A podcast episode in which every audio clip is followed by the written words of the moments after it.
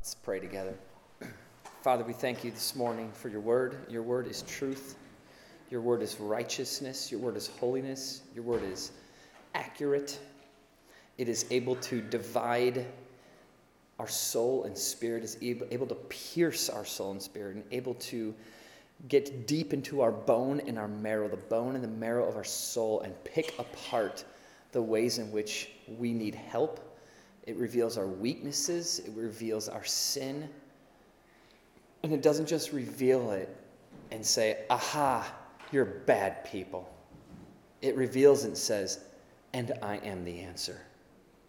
There is not just recognition of sin, but there is an answer, and it is in Jesus Christ alone. So we thank you, Father, for your Son Jesus, his life, his death, and his resurrection, and his continued ministry to intercede and be an advocate on our behalf, to be with us, to meet with us. We, we repeat Galatians 2:20, "It is not I who live, but Christ who lives in me." And the life that I now live, I live by faith in the Son of God who gave his life for me. That is our call, and that is what we want to be. People who are marked by the character and likeness of Jesus Christ. So use your word this morning, Father, to do as you will and make us like Jesus. We pray this in the only name that saves, the name that is power, the name that is strength, the name that is glory, the name of Jesus Christ. And all God's people said, Amen. Amen.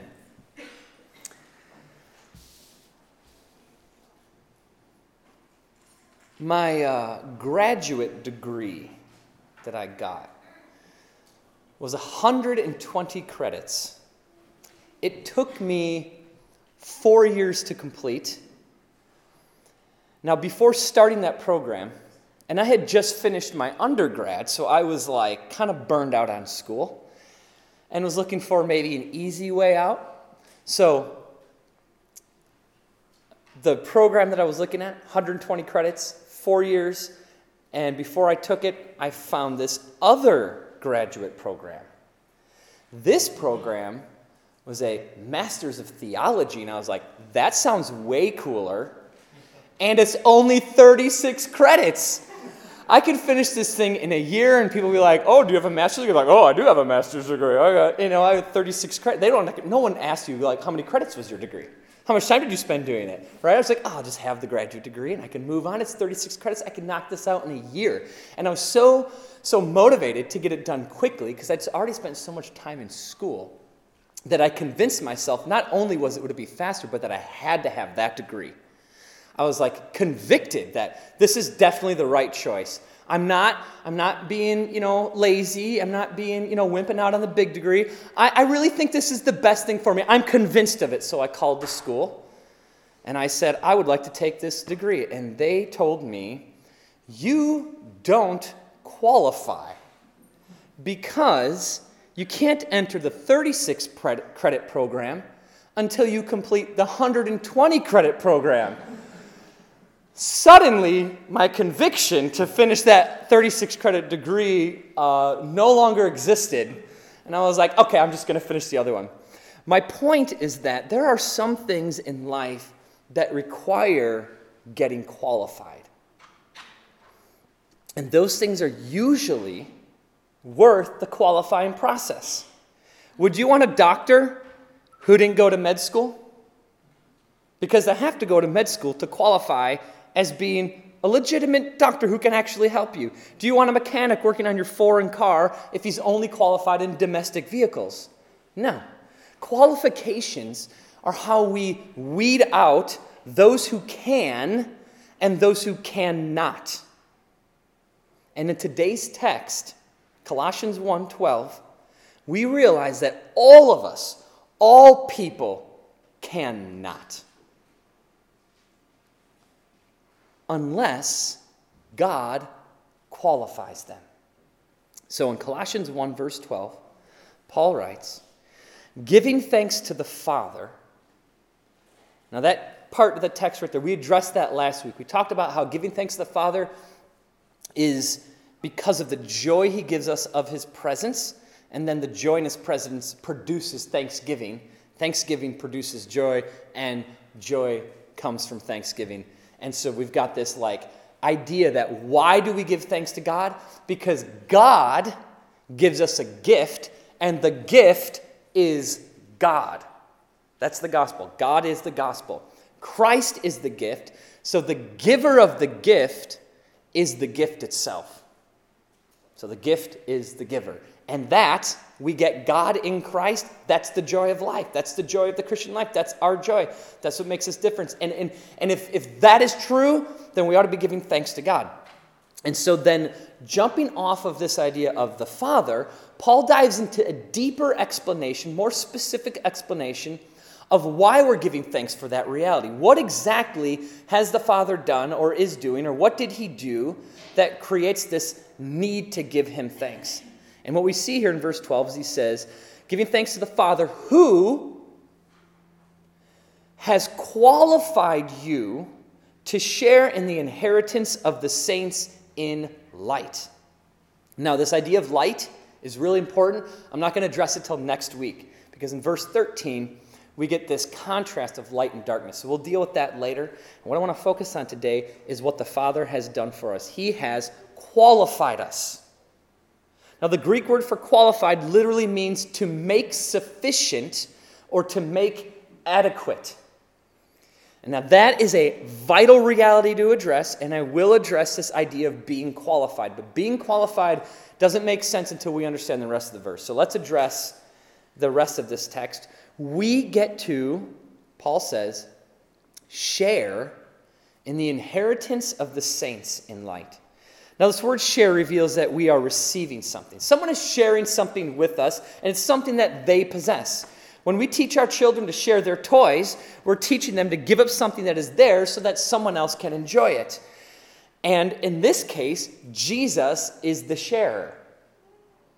But Jesus doesn't just give up his inheritance with us like a child would give up his toy. The child gives a toy away to, to share it with someone else. That child can't play with the toy anymore. That's not what it's like for Christ. Christ doesn't just give us his inheritance and then leave, he shares it with us in, the, in that he spends that eternity, that inheritance, with us. It's like inviting another family to join you on your vacation timeshare, right? You get to enjoy the vacation and by inviting others to come with you, you share that blessing with them, and you, you yourself get to fully enjoy it as well. You're both fully enjoying the experience. That's how Jesus shares his inheritance with us. That's what Jesus does for us. He shares his eternal inheritance. He shares his eternal presence, his eternal reward, his eternal joy, his eternal pleasure, his, the eternal satisfaction of being in God's presence, and he shares his eternal glory. He shares his eternal perfection in us. He shares the eternal body, gives us new resurrection bodies. He shares the eternal creation, everything, the full inheritance. When Jesus was tempted by Satan, Satan said, Jesus, Jesus, look at all. He took him up on a, a high, split, high spot and he said, Look at everything, all the land, all this glory, all the kingdoms I'll give them to you if you just submit to me right now. Telling Jesus, skip the cross, man. Skip the cross and take glory now. And Jesus knew the fullness of glory required his death and his resurrection.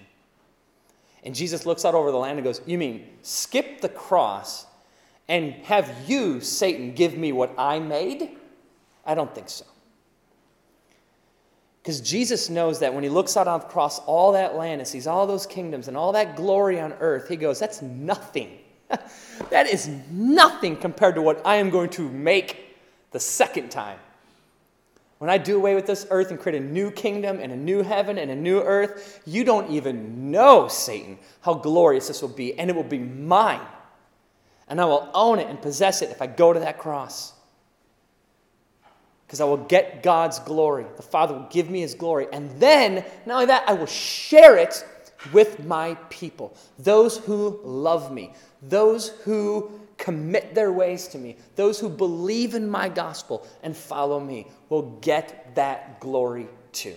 Because honestly, as much as you think you'd be up on that high spot looking at all those kingdoms and you know you're talking to Satan, he's like, hey, dude, I'm Satan. Would you like all these kingdoms? All of us say, I would never do what Satan tells me. I would never take what Satan gives me. It's Satan. I'm not dumb. I know that would be evil, bad. Jesus was tempted by Satan. Jesus, he resisted the temptation by the power of the Holy Spirit. But you can't tell me you wouldn't be tempted, even if you knew it was Satan. To own and rule all the kingdoms of the world, I'm sure we could find some justification to do that. That's a hard reality to swallow because that's who we really are deep down without Christ. Is we are far more easily swayed into sin. And even with Christ, we still live in that hardship and that reality. But that eternal pleasure, that eternal reward that Jesus sees, he looks out across all the land and he goes, I got something better. That is what he shares with us. We didn't earn it, he did. And then he shares it with us. And he has to share it with us, or we can't have it. And so this inheritance, this inheritance is no longer just his. Notice that Paul identifies the inheritance in verse 12 as being of the saints.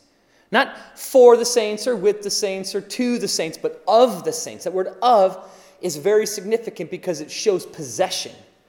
That inheritance is a possession of the saints. That's you and me. That's all believers. That's Paul, that's Peter, that's John, that's Jesus, that's me, that's you. We possess that inheritance is of the saints. We're the saints. The Greek word for saints is hagios. It means holy ones. That's who we are. Holy. Holy people get to spend eternity with a holy God. And this is our inheritance. And once we are, verse 13, transferred to the kingdom of his beloved Son, we become possessors of his eternal inheritance. So the analogy of inviting another family to join you in your uh, vacation timeshare, that analogy no longer holds up. Instead, what is more accurate would be that you don't just invite this family to come on vacation with you, you literally invite this family to come and you include them in your timeshare. Now they own part of the timeshare. Time share, right? You're sharing the time with these people. Now they have equal ownership in this vacation and they can go whenever they like. They can enjoy it however they like. That is a more accurate picture of how Jesus shares his inheritance with us. He doesn't just invite us, we're not just guests. This is heaven, this is our home. That is why Paul says in Philippians 3:20, our citizenship is in heaven. Think about the word citizenship. When Paul was when Paul was first imprisoned by the Romans, they were like, "Oh, we're going to get this Jew, Paul. We're going to nail him down." And Paul's like, "I'm a citizen of Rome." And they're like, "Oh, dang. Dang it, Paul! You can't be, a, oh, we can't do the things we were going to do to you now. Because they valued Roman citizenship so highly. Like, dude, if he's a citizen of Rome, there's certain things we can't do. We got to give him a fair trial. That's the Roman law. Think about our citizenship in the United States. We have great pride in our country. That's good. We should have great pride in the land that we live in. The Israelites had great pride in the land that God gave them. You can't tell me that God didn't give us this land and this freedom to worship Him. This is a blessing from God. I have great pride, not more pride than I have in Jesus. That would be sin. But I have great pride in a free country that I live in. I love America. I don't put flags on the back of my truck, but I love America. And if you do, that's fine too. I don't care. And think about the, our citizenship. We have equal rights, right? We have equal opportunities. We have equality as citizens. If you lived in Mexico your whole life and then moved to America, you're a citizen. If you have full citizenship here, you're just as much a citizen as I am, and I was born here, right? It doesn't matter where you're from. If you're a citizen here, you're here. That's the same reality of the kingdom of God. And think about how we take ownership. We take ownership. We vote. We speak our voice. We protect our freedoms. We take up arms against tyranny. There's a whole bunch of ways in which we express I have, I have conviction and I have belief in my citizenship, and we share it equally. That's the kingdom of heaven, but glorious, and more gloriously, and more freedom, and no sin.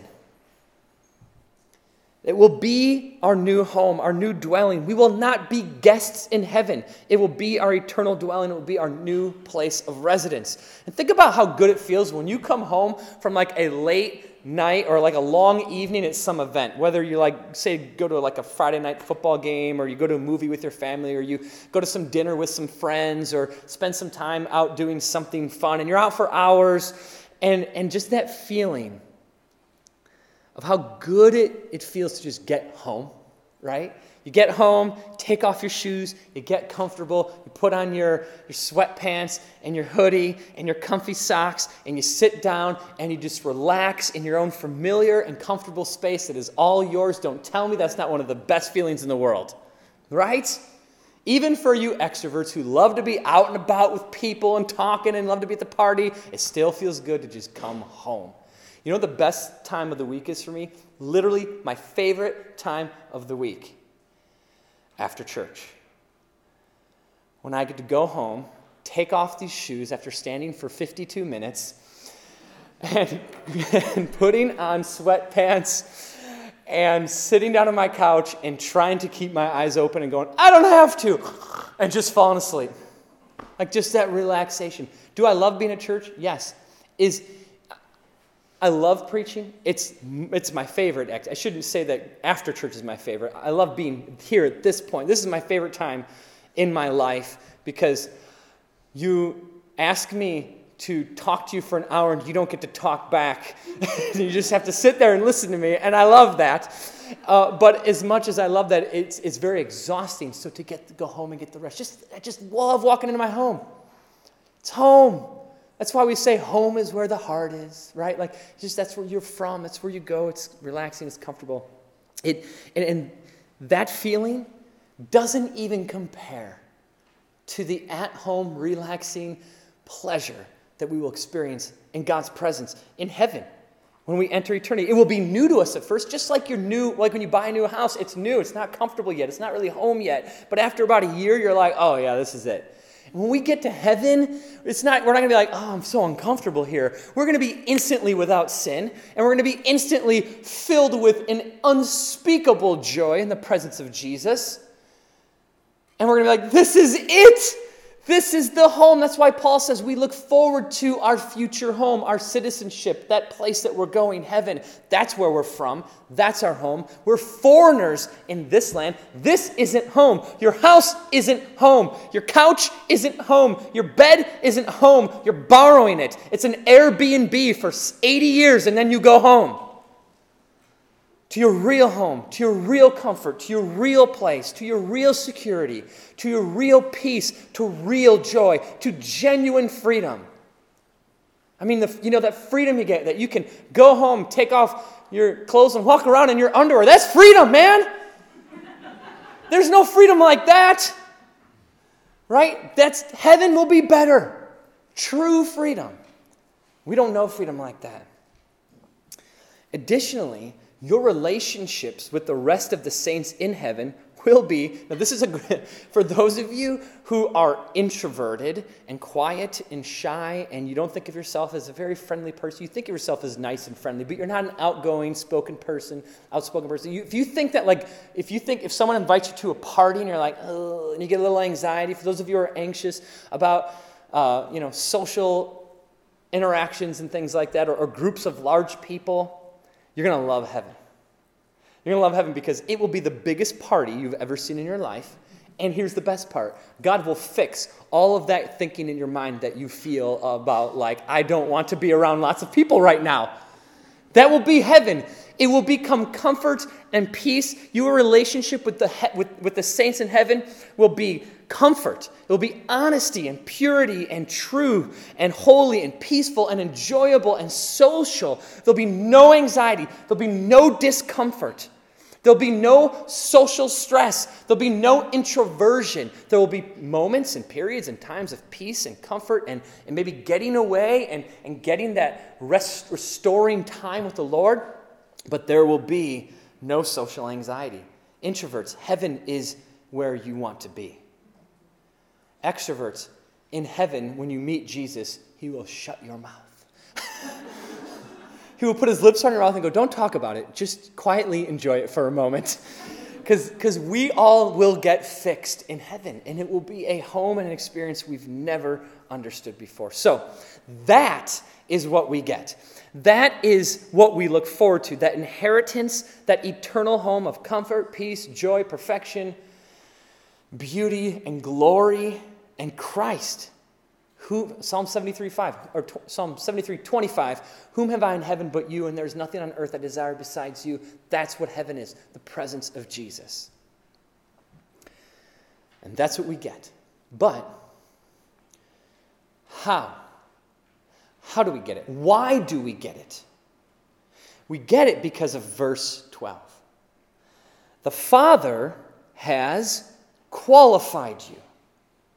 Our Father made us sufficient. He made us adequate for His eternal home, and it's His home. He made it, He makes it, He owns it, just as He owns all of creation. In Job 41 11, God says, Whatever is under the whole heaven is mine.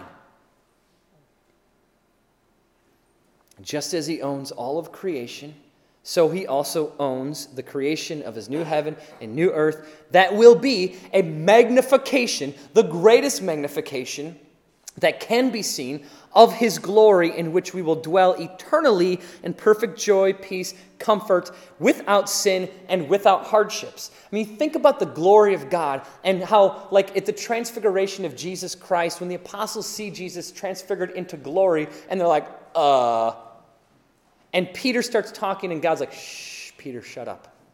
He literally shuts Peter down. He's like, just, just see this. And it's awe, awe inspiring. It's like when Isaiah meets, meets God in Isaiah 6, chapter, uh, chapter 6, verses 1 through 7. And Isaiah is in absolute awe at the glory of God, and there's angels surrounding him, and they're covering their feet and their eyes, and, and, their, and their wings are making them float, and they're saying and they're singing, Holy, holy, holy is the Lord God Almighty. And, and, and they're just worshiping him in his glory, and his, the train of his robe fills the temple, and the, the temple shakes at the glory of God. And Isaiah's like, What? In the universe am I doing here? And he literally says, Woe, is me. He's in awe. That's why we call him an awesome God, because he inspires awe. His glory is unthinkable. He only showed Isaiah a glimpse of his glory, and Isaiah fell on his face and said, Woe is me! What am I doing here? And you know what God's answer was in Isaiah 6, verse 7? He's like, basically, what he communicates, I'm going to I'm not going to, this, this isn't in the text, but this is the meaning of the text. When Isaiah falls on his face and says, Woe is me, I don't belong here. Woe is me and woe is my people. What am I doing in your presence? This glory is too great for me. I don't belong in it. I am just a sinner. And God's response, exactly. So he takes a tongue from to, and, and, from the altar, with the tongue, he picks up a coal from the altar, altar and touches Isaiah's lips. And what that signifies is sacrifice. The altar signifies sacrifice. And from the altar, from the sacrifice, touches Isaiah's lips and says, Now you're qualified. Because the place of sacrifice has created a way for your qualification. It's a picture of the gospel. It's a picture of Jesus, how Jesus qualifies us to stand and kneel and worship God in his presence and in his glory. God qualified Isaiah, and Isaiah was with his face down going, ah, What am I doing here?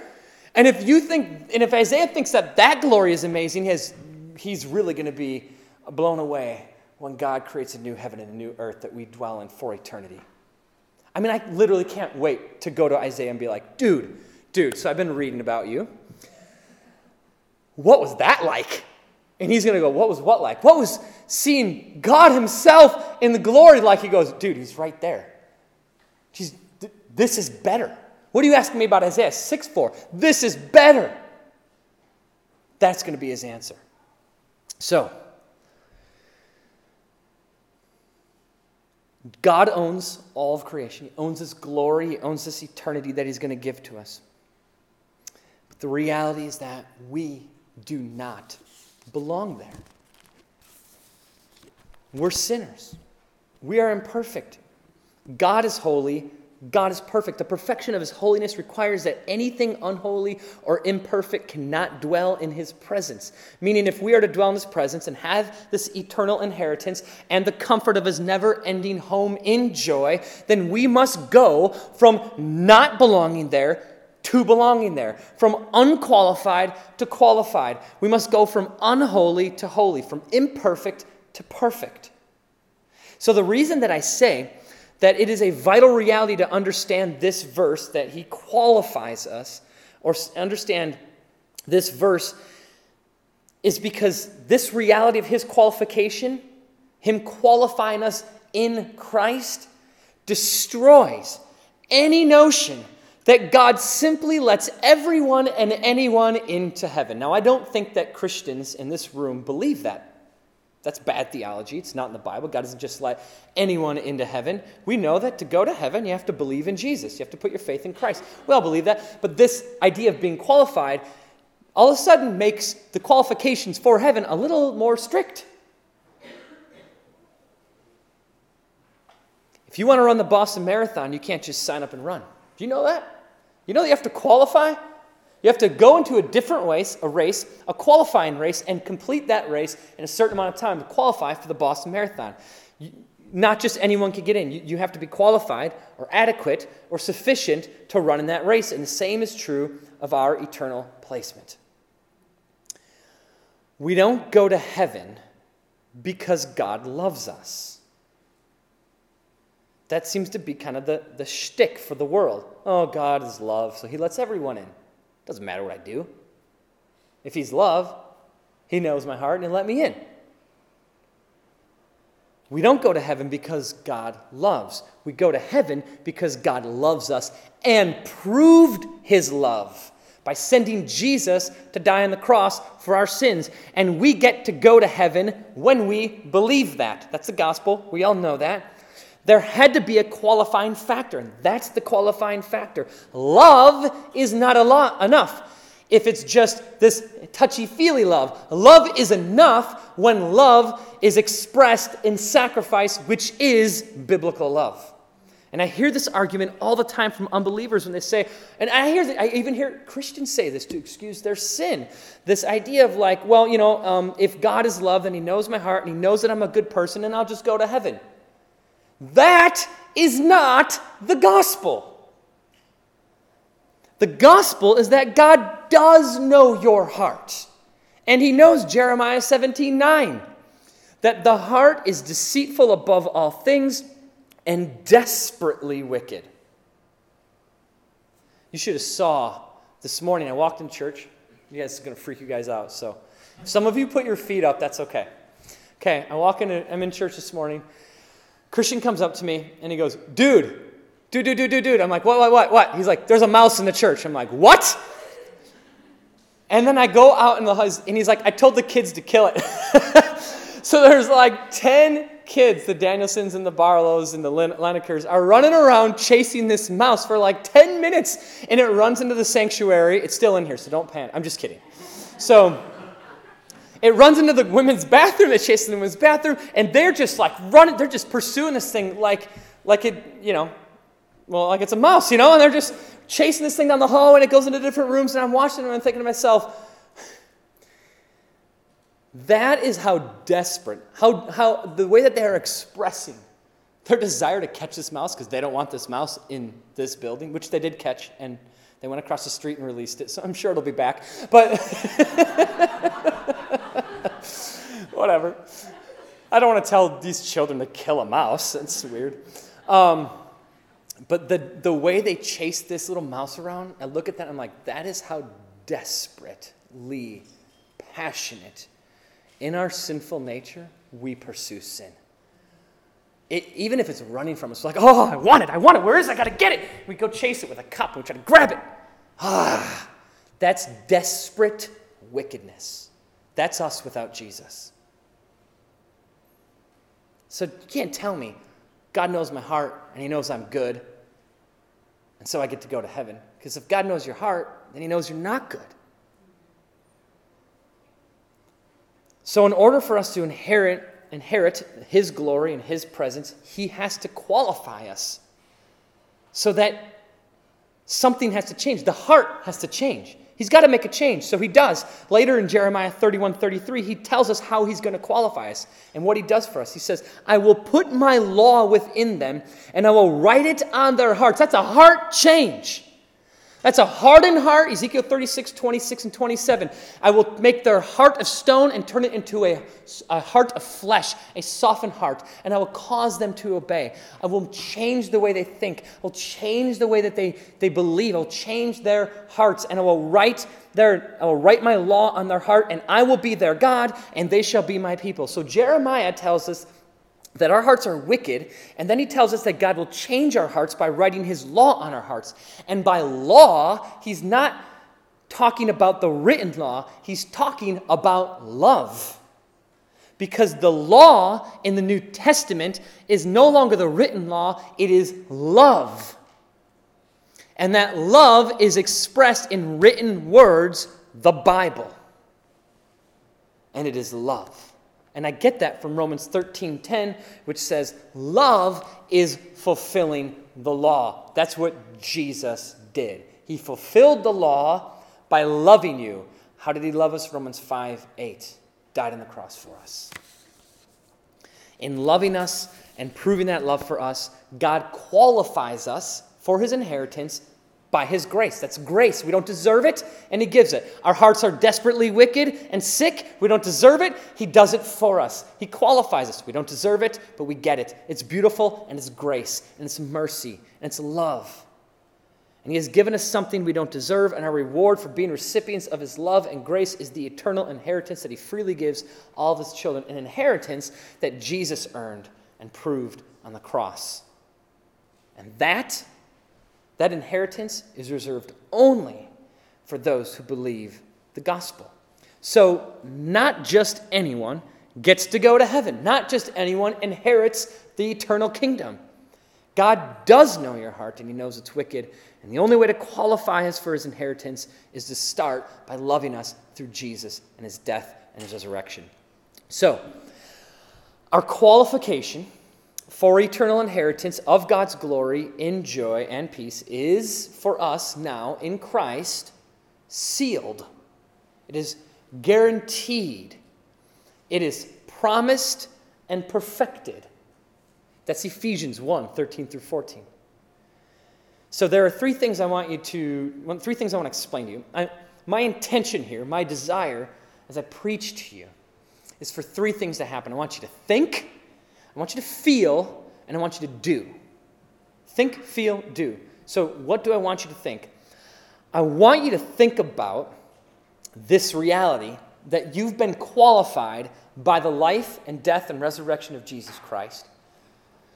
And if you believe in him, if you believe that gospel, that eternal inheritance for you is sealed, guaranteed, and promised. That's what I want you to think. And thinking that should produce a feeling. And the feeling it should produce, and the feeling that I want you to have, should be a feeling of comfort and peace and joy and love and confidence and assurance. But here's the tough question What should we do? Because everything we're learning here, everything I'm telling you about, is what God has done. We're not doing anything. The only thing I've told you that we do so far is pursue our sin with veracity. That's the only thing I've said so far about what we do. And you don't, I certainly don't want to tell you to do that. So, what do we do? Well, we thank God. That's how verse 12 started, right? We thank God for his decision to qualify us for his eternal inheritance that becomes ours. Yes, so we thank God. Verse 12, giving thanks to God, who, and then explain what's he, what he did. So not only do we thank God for the joy we get in Jesus, but we thank God for the eternal joy we get in Jesus. But then we find verses in the Bible that look like that look like our eternal inheritance is on the line. That we might not get to keep it Verses like this Hebrews 3:14. For we share in Christ if indeed we hold our original confidence firm to the end. That is a conditional statement. That's an if then statement. If we hold our original confidence firm to the end, then we share in Christ. Notice the word share. Just like in our Colossians verse, that we share in the inheritance of the saints. So we only get to share in the eternal inheritance of Christ if we hold our original confidence firm to the end. Now, this phrase, original confidence, our original confidence, is a reference to our first believing in Christ for our salvation. In other words, it means believing the gospel. So, to summarize this text, if we continue to believe the gospel, then we share in the inheritance of the saints. Now, that makes it look like you could lose your salvation. You could believe the gospel and then stop believing the gospel, and that is not at all what the author is saying. What it means is being qualified for inheritance does not mean that we, that we get saved and then go back to living as we always did, right? What he's saying is that believers will prevail. Believers, genuine believers, will remain saved. Genuine believers will hold their confidence in the gospel. It does not mean that we are free, once we believe, to go back to living the way that we did. That's not what grace is meant for, but that is how we use grace as permission to sin. None of us would say that out loud. None of us would admit that by the grace of God I'm saved in Christ and now I can keep on sinning. Nobody would say that. Christians don't say that out loud, they just live it. And our actions speak much louder than our words because I tell my children to do certain things and then I watch them behave like me. And I'm like, oh, I am not as good as I thought I was. Because I watch my family and I watch the people who follow me do as I do, and it's far more revealing about who I am than the things that come out of my mouth. That's just who I am. That's just who we are. And we use grace as an excuse because the reality is we're like, I can sin because it's not like I'm going to go to hell. I already believe. So we kind of excuse it. Now we hide it out of shame, but we still do it. And then Romans 6 1 tells us this Are we to continue to sin so that grace may abound? By no means. And then he repeats it in verse, 6, uh, verse 15 as well, because he's emphasizing how important this is. Grace is not permission to sin, nor is it an excuse to sin, nor is it an excuse to be like, eh, I sin, whatever, I'm covered by grace. God knows my heart. God knows where I'm at. God understands. God forgives me. Yeah, He absolutely forgives you. Yes, you are absolutely covered by grace. Thank God that we are. But to say that is sin, which His grace covers.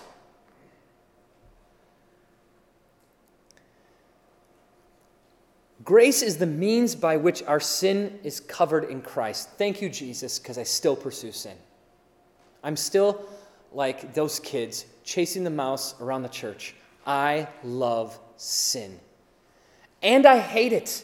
I hate that I love it at times, and I hate sin, but sometimes I love it. And when I love it, I hate myself for loving it. And I hate the sin, but I love to pursue it. What is wrong with me? That's what Paul says.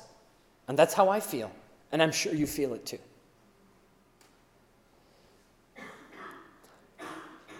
Grace is a means by which our sin is covered.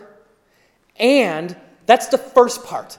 And that's the part that Christians get stuck in. Grace covers my sin. And we never, ever, ever think about the fullness of grace. We think about the halfness of grace. We live in, as Christians, we live in the halfness of grace. Grace covers my sin. So, yeah, I shouldn't have done this sin, but hey, man, I'm still going to heaven. God covers me. I love Jesus. Sorry, God, I feel terrible about that sin. I repent and I want to change. Yes, but your sin covers me. But your sin covers me. And we just leave it there. Your sin covers me. And what we don't realize or don't think about is the fullness of grace, that there's a second half to grace that we don't take advantage of.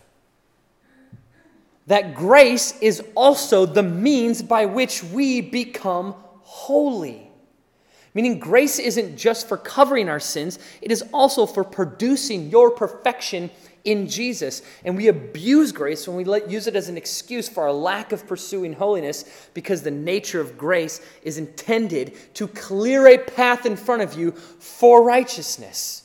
I mean, look at how Paul describes grace in Titus 2 11 through 12. And I want you to think, as I read this, I want you to, to think if this is how you hear Christians talk about grace. Because we talk about grace as, I made a mistake, Thank you, God, for grace. It's true. I do want us to continue to pursue that reality. Let's cherish that truth that by the grace of God, our sins are forgiven, even when we chase our sin with veracity. But, but still, let's not forget the second half.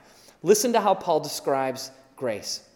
For the grace of God has appeared, bringing salvation for all people. And that is about where most Christians stop concerning grace that it saves us and therefore lets us get away with sin. And we wouldn't say words like that, getting away with sin, but we feel it and we live that way. But then Paul says that it does more than that. In verse 12, he says that the grace of God is training us to renounce ungodliness and worldly passions and to live self controlled, upright, and godly lives in the present age. I do not hear people talk about grace like that. We talk about grace as covering our rear ends. We don't talk about grace as making us holier today than we were yesterday.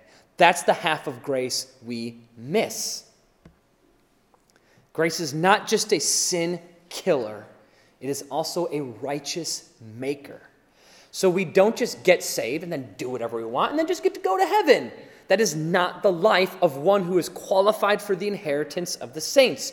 One who has been qualified for the inheritance of the saints is one who has not only been loved by God and received the gospel and believed, but they are also one who holds their original confidence firm to the end. They no longer look at grace as a means to just get away with sin. They look at grace as a means to grow, as a means to pursue righteousness, as a means to holiness.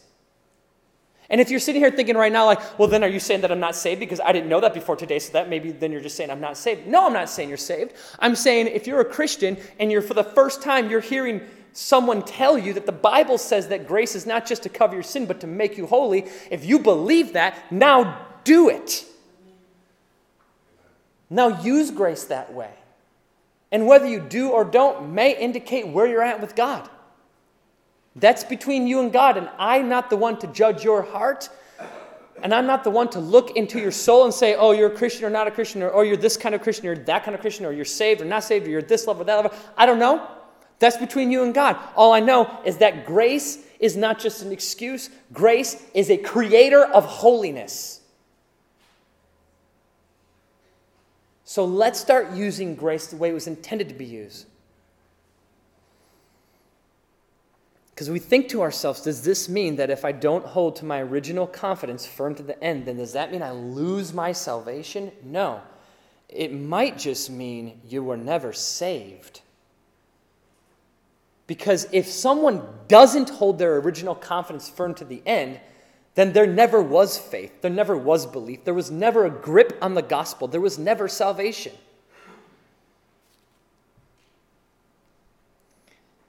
We see just a few verses later in Hebrews 3:19, the author writes, "So we see that they were unable to enter, enter eternity as we saw, enter the eternal inheritance. We see that they were unable to enter because of disbelief. These people who don't hold their confidence firm to the end never believed. Those who do not enter the inheritance do not enter because of their lack of belief, regardless of how much they look like a Christian, and regardless of how much they talk like a Christian or act like a Christian. Only faith only belief in the gospel is the qualifier for heaven. Well, if that's true, and it is by grace and through faith that we are qualified, doesn't that mean that us having to then hold on to our original confidence firm to the end, isn't that then legalism? You're telling me I have to go do things to keep my salvation. I have to go continue to earn my salvation. I have to be the one who holds on forever to, to, to, to be or remain or stay saved. Doesn't that mean that we have to live a life now that keeps us qualified for heaven? No. That's not what that means. It means that if God has qualified you, then you will hold your original confidence firm to the end. And if you don't, it means you were never qualified. So I asked a hard question earlier, what should we do? And the answer is in Hebrews 3:14, hold your original confidence firm to the end. That's what we should do. So I'm going to summarize that word. I'm going to summarize that verse in one word. Obey. Because believing the gospel is obedience. In Acts it says that the priests obeyed the gospel, meaning they obeyed the command to believe the gospel. Believing the gospel is a command to the entire world from God. And everybody who does not believe the gospel has disobeyed God's command, and that act of disobedience, of not believing the gospel, will cause their eternal suffering. So we obey, is the idea. Obey. Obey the command to believe the gospel and to remain in the gospel and to hold tight to the gospel and stay fixed to the gospel and draw near to the gospel and think about the gospel and read the gospel and pray about the gospel and talk about the gospel and learn about the gospel and teach about the gospel and tell your family about the gospel and tell lost people about the gospel, tell the world about the gospel. We ought to be a gospel centered church. If we're not, then what's the point? We have to be gospel centric. It is the core of who we are. It is the core of what we believe. It is the reason we go to heaven. It is the reason we tell people about Jesus. It's the reason I care if there's empty seats or full seats in this building. The gospel. That's it. That's what believers are about is the gospel. And people who are genuinely qualified by God through faith and by the grace of God through the love of Christ, genuinely qualified for that eternal inheritance, those people love the gospel. And if they don't, they weren't qualified ever. And if they are, and they love the gospel, and they love Jesus, and they pursue Christ, and they, they're passionate about Him, and yeah, we all grow at different rates. Some people are like gung ho, super wild, overzealous for Jesus, and some people are moving at a different pace. Fine. But the point is that if we're growing in the gospel and we love the gospel and we're genuinely qualified, we will not let go of it until the end or ever. All the way through to the end, we will not let go. Why? Because you're strong enough? Because you because of you? Because of your strength? No. Because of Jude 24. Praise be to Jesus who keeps you. Because of him. So, our command, our, what you're to do is obey. Not just obey for the sake of obeying. That's not what I'm talking about. This is not a legalistic thing about, oh, just obey, robotically follow all the commands in the Bible and you can prove that you're a Christian. None of that garbage. I'm talking about real, genuine believers who love the gospel so much they love God's word and they cling to God's word and they read God's word and they grow in God's word and they want to be like Jesus. They want to grow in Jesus. They want to see Jesus. They want to act like Jesus. They want to share Jesus. They want to be involved with Jesus. They love the gospel. They want to share the gospel. They want to dive into the gospel. This whole book is the gospel. Jesus is the gospel. He's the good news. The good news is you get God, you get Christ. And in a couple verses in Colossians 1 18, 19, and 20, we're going to see that the fullness of God was pleased to dwell in Jesus Christ. There is nothing lacking in Christ. There's nothing lacking in Christ that we. There's nothing about Christ that we don't. What am I saying? the fullness of God is in Christ. there we go.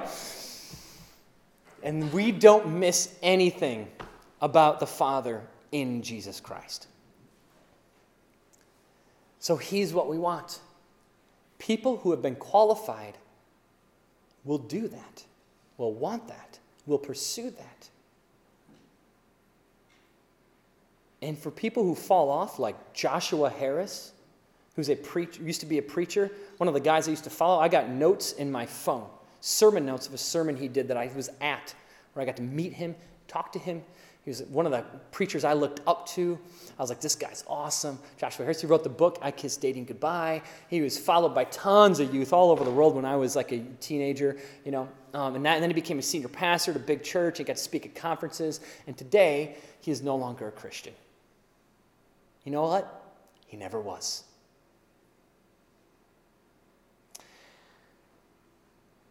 He does not love the gospel, and he never did. Because if he did, and it was the true gospel, Jesus wouldn't have let him go. John 10, John 6. All that the Father has given me, I will not lose. All who come to me, I will not lose. And no one can snatch them from my hand. John 10. So we have this confidence. And this is why I say obey. I don't say obey to keep your salvation. I don't say obey to prove your salvation. I say obey because that's what qualified believers love to do. John 10 27, Jesus said, My sheep hear my voice, I know them, and they follow me. It doesn't say, My sheep hear my voice when they read the Bible, and they choose when it's convenient for them to do whatever they want. Is that what he says? No. Sheep hear my voice in the Word of God, and they follow me. That's obedience. Now, I realize, we all realize, that we will struggle to do this well. Amen? Yeah, we all will struggle to be obedient. We know that.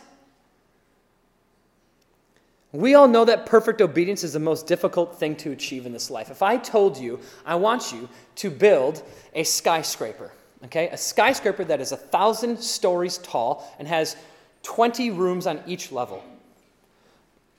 And when you build this skyscraper, it has to be able to endure every earthquake and storm that's imaginable a tornado, whatever, a hurricane, whatever. It has to be able to endure all of it. And when you build it, you get no help. You don't get to hire a crew, just you. You, a single human being, by yourself, have to build this skyscraper that's how many story, whatever stories tall, thousand stories tall, okay, all by yourself.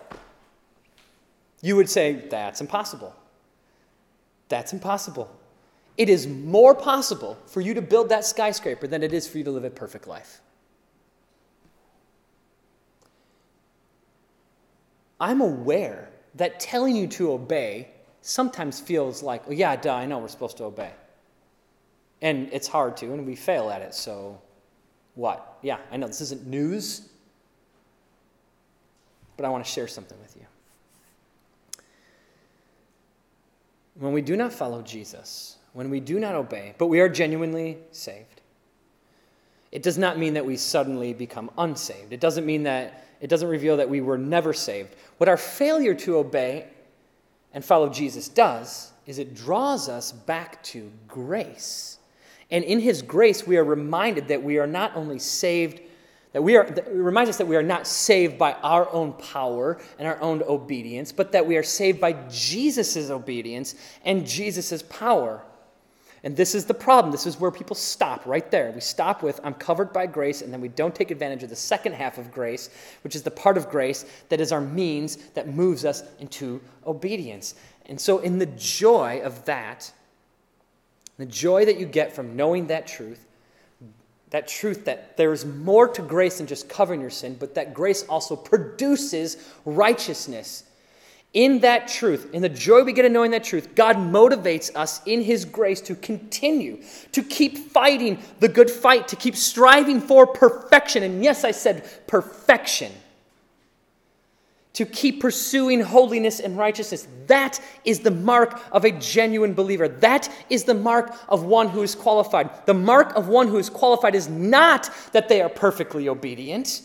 It is that they do two things. One, they pursue perfection as Peter commands us in 1 Peter 1:15. And two, when they fail at perfection, this is the key everyone listen up. When we fail at perfection or obedience, they get back up. By the grace of God and the strength of Christ and keep going and keep fighting and keep pursuing holiness. And how do we get up? and keep fighting? How do we get up and keep fighting?